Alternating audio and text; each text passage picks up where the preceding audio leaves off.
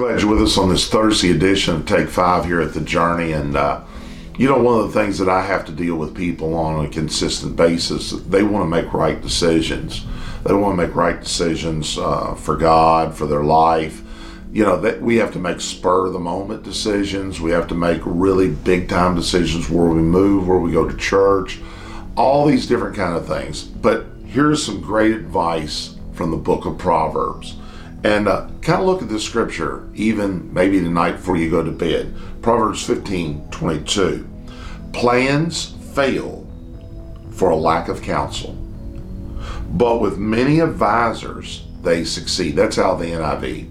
So, what it's really saying is, it's really wise to really get counsel from other people and to really be advised with people that, you know, that are really experts in that area. Example would be uh, I've raised dogs all my life. I'm a good person to ask the question about dogs, but I'm not a good person to ask if your engine's having problems.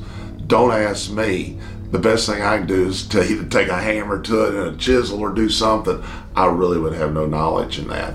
But the deal of it is, is this: you need to look around and use older people are people that are very experienced and that you can talk to about your situations. Because what happens is, if you don't do that, you're going to learn through experience and through hard knocks. There's a lot of things and a lot of pain that can be saved if you'll just talk to others. Let me read that to you again. Plans fail for a lack of counsel, but with many advisors, they succeed. I love you. I want you to say to yourself this day God is a good God and the devil's a bad devil.